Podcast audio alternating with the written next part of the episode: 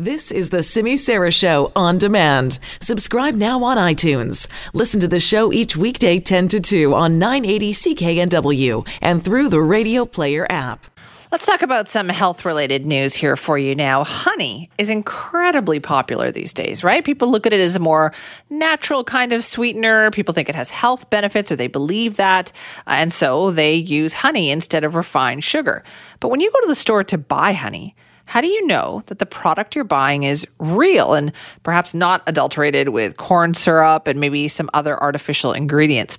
The Canadian Food Inspection Agency has actually found that more than a fifth of imported honey failed its purity tests. So fake honey has things uh, like other sugars in there, like corn syrup, rice syrup, cane sugar syrup. Those, you know, just to kind of as filler to make it all look like honey.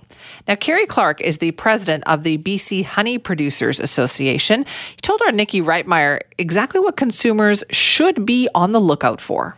Well, it's a busy time of year right now. This is the middle of what we call the honey flow. That's the period in the year when the the bees population is maximum. We've had kind of quite a bit of rain the last three weeks.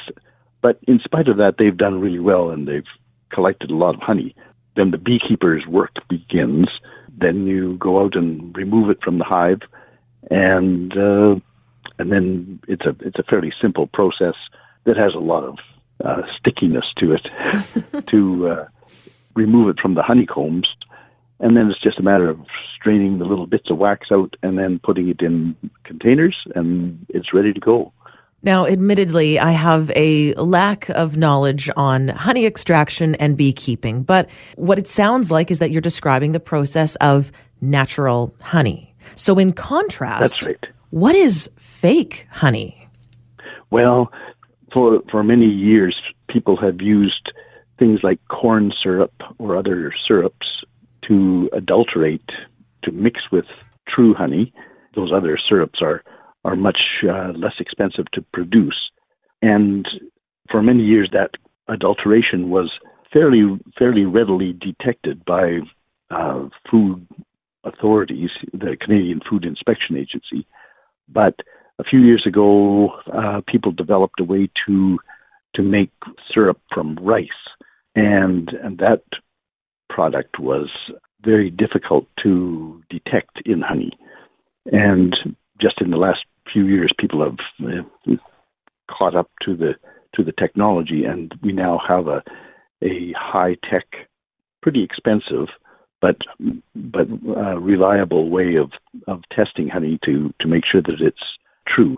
Now, honey has some health benefits and and it also there's a great value to the pollination that is provided by the bees.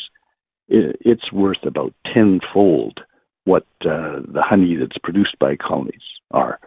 So any product that is added to honey reduces the benefit of the bees and reduces the uh, the economic viability of beekeeping.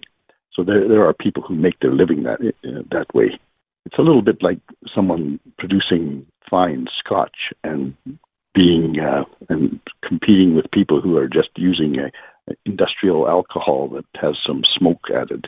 Right. I think that's a very good comparison. This fake honey, is it generally coming from countries outside of Canada?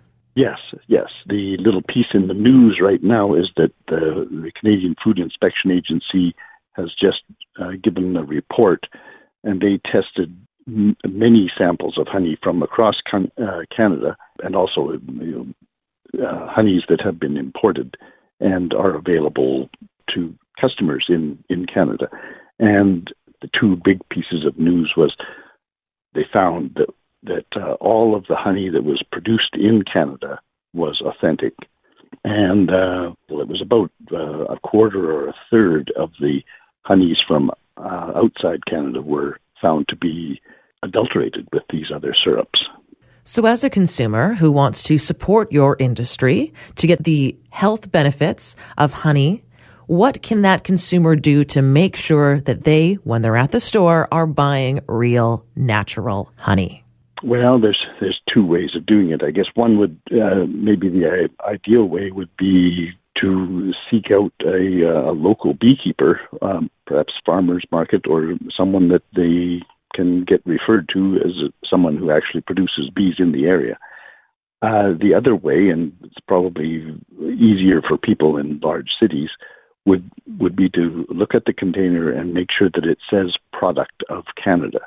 If that label is true, and it should be, it is uh, to be expected that uh, that will be authentic honey. Well, I think that sounds like a fine solution. Just make sure that you're buying Canadian and you're going to be buying real honey.